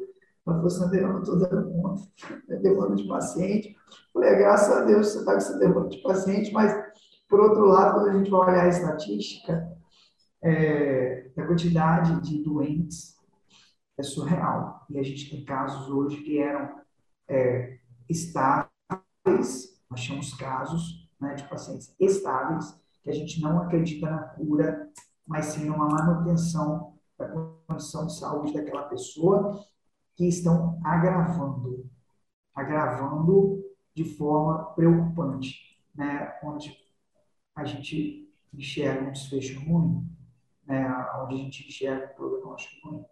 Então, é, acho que ainda a gente tem muita coisa para desvendar referente a esse tema. Nós temos o mínimo, hoje, eu acho que a gente tem o mínimo, o mínimo do que foi desenvolvido de ciência, é, para o conhecimento, para que pudesse nos orientar, mas nós ainda não sabemos o que nós vamos enfrentar. É, a gente está vivendo um momento de muita estabilidade, ao mesmo tempo que às vezes a gente chega à consciência, acredito que vocês vão compactuar disso, ao mesmo tempo que a gente chega à consciência que acho que nós estamos entrando num momento é, estável, favorável, vem uma coisa que muda essa nossa opinião, é, agora a gente está vendo aí essa fusão desses vírus, né, H N três N dois, né, Vírus, os vírus da influenza com os vírus da Covid, né?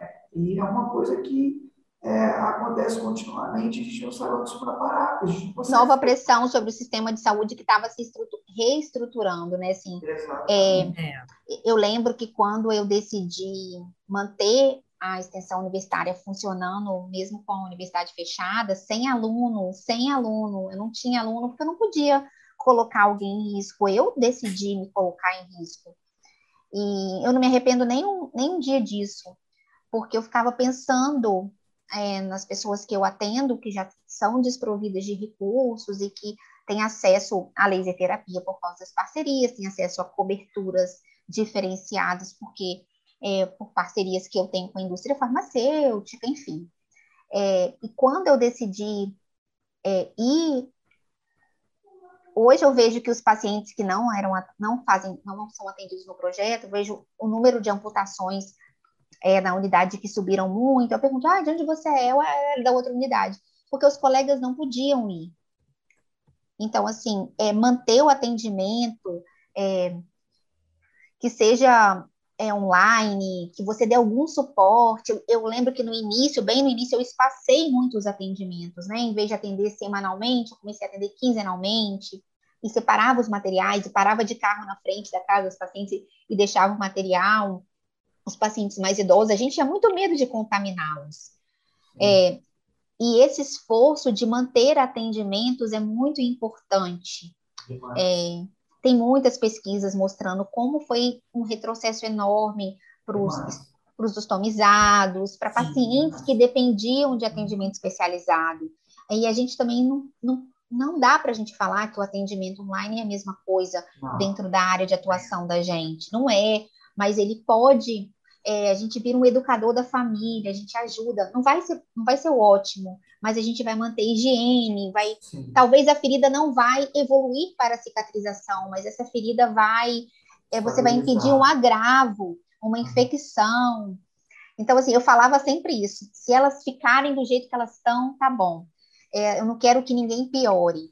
Então, a gente também precisa de ter é, essa mentalidade durante uma pandemia que nós estamos vivendo, por mais que é, se negue todo dia no nosso país, mas a gente continua em estado pandêmico e alguns países do mundo, inclusive, já estão em lockdown novamente.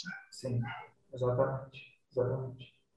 Eu acho que é um cenário até muito delicado, realmente. É, a gente não tem... Algumas coisas não, não geram opção, né? Você tem que seguir, né? A gente precisa é, fazer o que nos cabe, né? De melhor, né? É, o que diz, né? Inclusive um grande autor, né? Fala, vamos fazer o melhor enquanto nos pode fazer melhor ainda. Então, acho que nós, como educadores, profissionais, especialistas, é, eu acredito muito é, nessa bandeira, né, que a gente tem levantado, a gente tem percebido isso aqui na região, como que é, foi decisivo certas ações que nós tivemos em alguns momentos. Nós tivemos um caso recente de um acidente de moto, cara jovem, né? Mas que, se eu não me engano, no segundo ou terceiro atendimento, né, Larissa, é, foi identificado um, um sinal clínico de um, uma infecção, e aquilo ali foi assim, fatal para o diagnóstico, de inibir para que aquele paciente evoluísse para uma complicação secundária. Então, assim, coisa de quarenta e oito horas, a gente inibiu que um paciente evoluísse talvez para uma amputação, que eu já tive casos aqui, eu tive uma garota aqui de trinta anos, diabética, tipo um, é, que fez uma lesão no CrossFit e veio à clínica, foi orientada, não seguiu os cuidados e num dia me ligou desesperada. No dia seguinte, quando eu já fui ver ela, já não tinha mais jeito. Falei, olha, daqui é para emergência. Eu não teve outra solução a não ser a amputação, porque já estava numa condição de evolução É, da infecção local, a osteomielite, poderia comprometer a vida daquela paciente, né? Uma menina jovem, de trinta anos, é, dizer que as pessoas hoje são saudáveis é bem difícil, né? Mas, dentro da normalidade de uma pessoa que tem uma prática de atividade física, segura um pouco mais na alimentação, né? Você hoje é, consegue identificar as pessoas, né? É, querendo viver uma qualidade de vida melhor, né? Isso às vezes ajuda, né? Mas, enfim, é, eu fiquei realmente assim, muito feliz de ter visto tudo que vocês dividiram aqui com a gente. Não tinha acesso a todas essas informações. É, isso é muito importante, né, para que isso possa repli- ser replicado. Passaram aqui, acredito que mais de cem pessoas nessa, é, nesse encontro de hoje. Né, estivemos aí com quarenta e poucas pessoas ao vivo em algum momento. Isso é muito importante, né? É, a informação, ela liberta a gente da, da, das coisas que talvez a gente é, faz de errado, né? Eu costumo dizer que eu não tenho compromisso com o erro, né? Aprendi isso com uma amiga e é uma coisa que eu tento sustentar, né? É você, às vezes, ter uma opinião, né, que para você aquilo era algo certo e é, mesmo que você ainda não tenha muita propriedade de certas coisas, mas você começa a ver, né, os melhores caminhos, novas alternativas, e você começa a, a transformar a sua mentalidade, né, frente a essas coisas.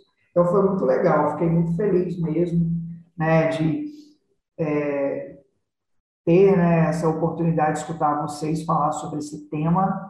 Não me vieram duas pessoas diferentes na cabeça, né? Quando a gente pensou no tema, eu e a Larissa, eu logo pensei em vocês, porque vocês é, são pessoas que, para nós, são referências, né? Eu sempre falo isso para você, Paula, para a Gabi também, né? Eu tenho vocês como referência em muitos assuntos e tenho certeza que todos que estiveram aqui também hoje com a gente é, puderam também, né, absorver, né, tudo que vocês explanaram aqui. Foi maravilhoso nosso encontro, uma noite de muito aprendizado, e não temos mais dúvidas no chat, todas já foram respondidas. Maravilha, maravilha.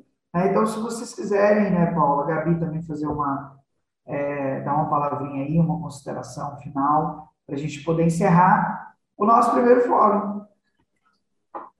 Que legal debutar aqui, né, fazer parte do primeiro fórum. Agradeço, é... né, André, já falei isso antes, a parceria. É... Vocês cortaram a fita. É. Tá vendo? Desenrolaram é, eu, o laço. Eu não ia conseguir desenvolver o trabalho é, que eu desenvolvo é, sem parceiros, eu não tenho dúvida disso. É, eu brinco, é. eu saio pedindo tudo para todo mundo, né? E isso tem trazido excelentes resultados. Essa semana eu vou participar de uma reunião no município, me convidaram para fazer parte da comissão de pele, então era o que eu queria mesmo, né? Eu não queria ficar atendendo quinze pacientes. É, eu me ofereci, entrei no grupo de enfermeiros e me ofereci para um mês Paula, sim, um mês não. Paula sendo Paula, né? É, me ofereci, falei, ah, vocês querem que eu fale de um tema de interesse para vocês? E aí um mês sim, um mês não, a gente faz um momento é, de educação e serviço. E aí veio esse convite, então, assim, o que eu quero mesmo é que o município onde eu moro, as pessoas tenham acesso. Eu fico muito feliz é, de ver pacientes muito pobres com acesso a tecnologias que eu não vejo em hospitais A A, assim, né? Por causa de parcerias. E eu não estou fazendo Caramba. nada ilegal, nada imoral e nada que engorda é, em relação a isso, né? São parcerias científicas mesmo. Olha, a gente vai testar, vai escrever um caso, é...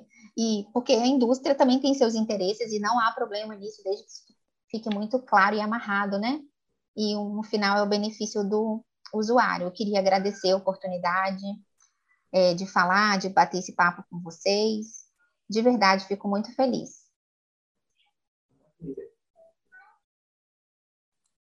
Muito bom. Mais uma vez também quero agradecer o convite.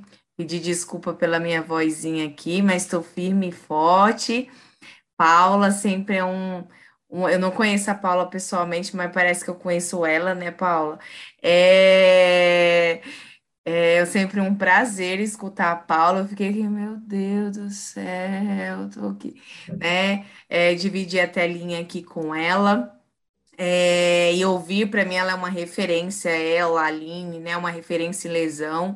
Então, tudo que ela falou aqui, eu já tinha feito um curso com a Paula, dentro do contexto, inclusive, da pandemia, é, quando a gente, quando elas trouxeram, né, essa discussão de lesões inevitáveis, é, é, é, lesões, né, de falência, assim, eu falei, nossa, gente, né, isso tem que ser discutido mesmo, né? Então, para quem está aqui... É, é, entram lá na, na, na, no site da Estima, tem vários artigos delas, isso, começam a ver isso, né? E também não acho que todas as lesões são de falência, não, tá? Vão achar que todas as lesões... Não, isso aí era para ter, né, Paula? Né? Então, isso é algo que a gente tem que discutir e precisa do olhar de especialista. Aqui tem vários alunos, né, Paula, nosso. A Paula é nossa professora da pós também, contribui conosco lá. É, então, eu fico muito feliz mais uma vez. André é um grande parceiro, né? A, irmão mesmo, que sempre confia na minha fala. Larissa, né? Uma, uma, uma referência também, né? É a cara da InLaser, então contem comigo sempre. Eu tô ficando velho, né? Como eu falei, né? Então, já vou passando. Tá ficando é, velho. Eu vou, eu vou distribuir, eu tô ficando careca, eu perder cabelo. Né? É muita coisa, gente. Então, a, a gente vai distribuindo, né? Vai vindo esse povo cheio de vontade, cheio de energia. Eu só vou entregando, eu nem ligo. Adoro ficar aqui só assistindo. Melhor estar aqui de cadeira cativa, né? E dando oportunidade. É isso que é, é meu desejo, é a minha vontade. É, eu fico muito feliz quando eu recebo um sim, né? É, de colegas que eu tanto admiro. Eu falo, gente, eu, fico para, eu paro para pensar e falo assim, eu vou fazer uma, uma live, uma palestra com fulano. Às vezes, pessoas me mandam mensagem e falam assim, eu posso te ligar? Eu falo, gente, eu estou toda vez pode me ligar. Então, isso é muito legal, sabe? É você construir realmente é, essa relação, né? Acho que a, a relação é, profissional, isso só tem a agregar para a sociedade de um modo geral, né? É, eu tenho escutado tantas coisas novas e eu falo assim, gente, como que pode, né? A gente lê, lê, estuda, estuda e mesmo assim a gente se torna... Mesmo depois de tanto conhecimento que a gente consegue absorver, está sempre lendo um, um artigo novo, sempre quando sai alguma coisa nova, vem algum colega e manda para a gente. Você, André, você já viu isso aqui? Porque sabe que a gente está dentro daquela temática, né? Daquela linha de pesquisa. Aí manda, a gente vai ler e fala, caraca, que legal, né? um, negócio, um artigo novo que foi publicado. Né? Ou a gente vai escutar um colega, ele traz tantas coisas novas. Há pouco tempo fez uma palestra com o doutor Tardivo. Gente, esse homem estuda P D T desde oitenta e seis. Esse cara está aqui numa live nove horas da noite falando sobre pé diabético, lesões, amputações evitáveis. E o cara está aqui, uma energia total. Eu falei, gente, será que eu vou chegar aos oitenta anos assim? Só com trinta e cinco, já estou cansado. Então, isso é muito legal. Então, eu agradeço mesmo de coração, Paulo, agradeço, Gabi, né, pela contribuição, pela linda explanação, né, por tanto conhecimento compartilhado. Né, e lembro aí aos colegas que estão com a gente ao vivo, né, que semana que vem, no mesmo horário, às dezenove horas e nove, na quarta-feira, nós teremos nosso segundo encontro do Fórum InLaser. Né, e nós teremos dois convidados, a professora Meire Abramoff e o professor Daniel Nastri, né, que é, todos dois são cirurgiões É, dentistas, né? O doutor Daniel Nastri é um cirurgião bucomaxiofacial, né? A, a doutora Meire é também uma referência para nós na área de odontologia. Nós vamos falar sobre mucosites, tá? Então, o tema da próxima semana será mucosites, né? Com essas duas referências é, internacionais, né? Porque eles são referências internacionais, tem vários projetos aí fora do país que eles trabalham, que eles desenvolvem. Então, vai ser muito legal, não percam. É, você que não conhece ainda o projeto, que não é aluno InLaser, você pode clicar nesse link que está aí fixado no chat do YouTube. Você vai direto lá para a página, você pode ler todo o programa, todo o projeto, você vai entender, vai conhecer, vai ver tudo que você terá acesso dentro do Fórum InLaser. Agradeço a todos vocês que participaram com a gente ao vivo. Muito obrigado de coração por confiar na gente, por acreditar, né, nos nossos é, projetos e por estar, né, aqui sempre nos prestigiando. É, eu vou encerrando a minha participação por aqui, né, deixo o, o, a conclusão final aí com a Larissa, espero vocês na próxima quarta-feira. Muito obrigada, pessoal, foi maravilhoso o nosso encontro. Lembre-se, teremos o podcast, então quem perdeu a live de hoje vai conseguir escutar a partir de amanhã, e nós estaremos aqui na próxima quarta-feira. Qualquer coisa, deixe a dúvida lá no grupo do Telegram, para que a gente possa estar discutindo ainda sobre o assunto ainda essa semana, tá bom? Grande abraço a todos, muito obrigada, professora Paula e Gabriela.